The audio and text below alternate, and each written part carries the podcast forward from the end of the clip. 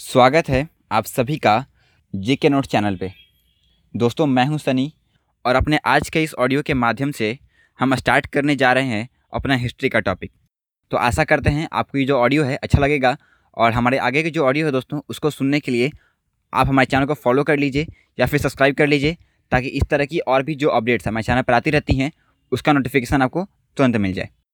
तो चलिए शुरू करते हैं। तो दोस्तों, शुरू करने से पहले मैं आपसे क्वेश्चन पूछना चाहता हूँ कि क्या आपको पता है who is the father of history यानी हिस्ट्री के पिता कौन है? अगर पता है तो इस ऑडियो को पॉज कीजिए और नीचे कमेंट बॉक्स में बताइए कि who is the father of history ठीक है?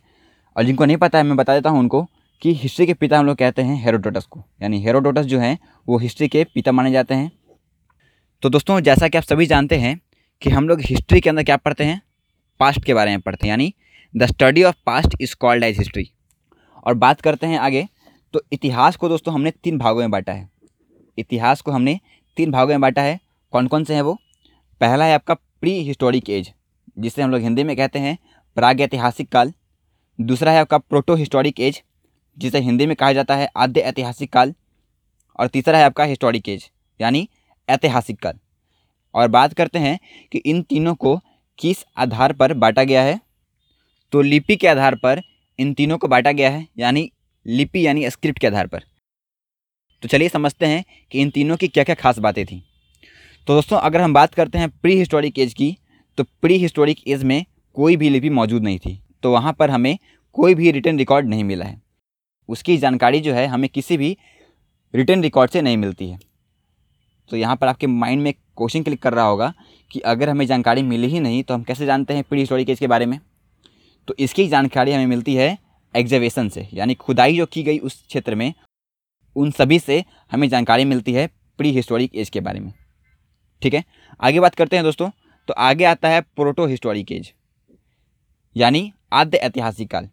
और इस काल में दोस्तों स्क्रिप्ट मौजूद थी, यानी यहाँ पे लिपि मौजूद थी। तो आप ये सोच रहे होंगे कि प्रोटो हिस्टोरिक एज में स्क्रिप्ट मौजूद थी, यानी स्क्रिप्ट मौजूद है तो हमें जानकारी प्राप्त करने में कोई भी दिक्कत नहीं आई होगी। लेकिन दोस्तों, ये ज़रूरी नहीं है कि अगर स्क्रिप्ट मौजूद है तो हम उसे समझ ही जाएँ। यानी जो स्क्रिप्ट हमें हम यहाँ से मिली है, उसको हम लोग अभी तक समझ नहीं पाए हैं। और इसी कारण से हमें जानकारी जो है, वो कहाँ से मिलती है? सिर्फ़ एग्जिबिशन से, यानी जो खुदाई की गई, उसी से हमें जानकारी मिलती है। दोस्तों, आगे बात करते हैं तो आगे आता है हिस्टोरिक एज यानी ऐतिहासिक काल। और इस काल में दोस्तों, जो लोग थे, वो लिखना भी जानते हैं और पढ़ना भी जानते हैं, और इनके द्वारा जो भी लिखा हुआ टेक्स्ट है, उन सभी को हम समझ भी पाते हैं और पढ़ भी पाते हैं।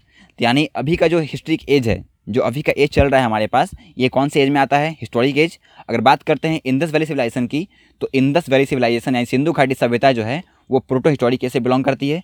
और अगर बात करते हैं हम स्टोन एज की, यानी ओल्ड स्टोन एज की, या उसके पहले का जो टाइम पीरियड रहा है, वो क्या है?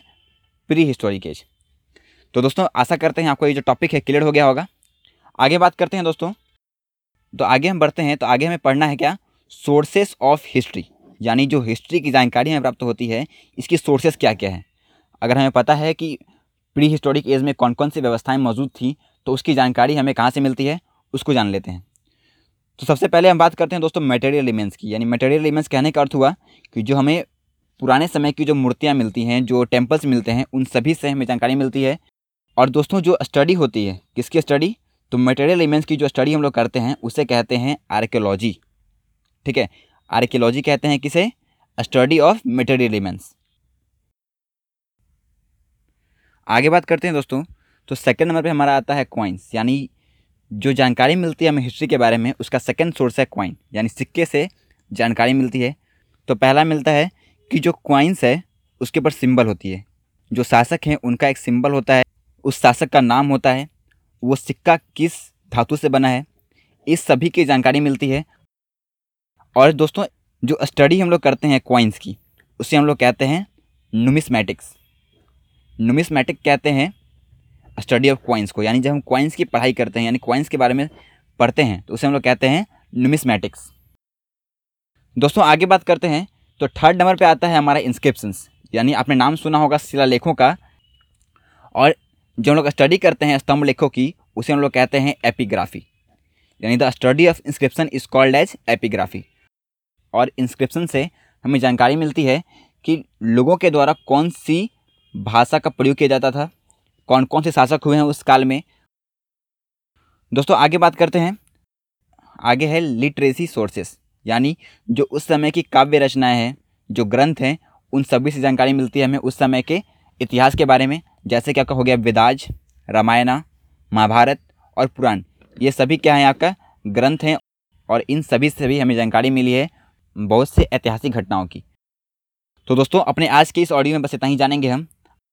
आशा करते हैं आपको ये जो ऑडियो है अच्छा लगा होगा। अगर आप हमारे चैनल पर पहली बार आ रहे हैं तो ज़रूर इस ऑडियो को लाइक कीजिए और इसी तरह की और भी अपडेट्स पाते रहने के लिए हमारे चैनल को फॉलो कर लीजिए। तो दोस्तों, आपका अपना कीमती समय देने के लिए बहुत बहुत धन्यवाद। मिलते हैं आपको अपने अगले ऑडियो में। धन्यवाद।